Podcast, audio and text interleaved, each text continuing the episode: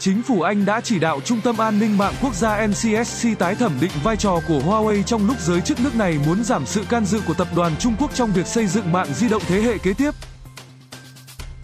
Động thái mới của Anh diễn ra theo sau một tuyên bố của chính quyền Mỹ, ban hành các biện pháp hạn chế hoạt động của tập đoàn công nghệ lớn nhất Trung Quốc.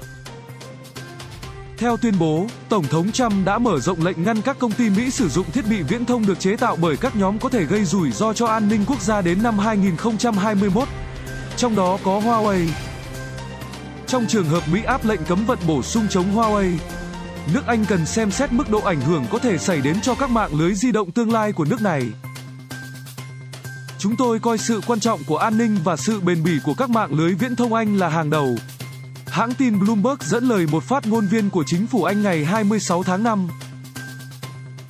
Huawei đang trở thành một vấn đề hóc búa cho Thủ tướng Anh Boris Johnson. Hồi tháng 1, chính quyền của ông đã quyết định trao cho Huawei một vai trò giới hạn trong công tác phát triển mạng 5G và cáp quang.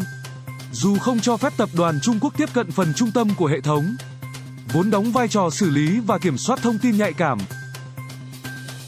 Tuy nhiên, Tổng thống Trump đã tỏ ra không hài lòng trước quyết định của Thủ tướng Johnson.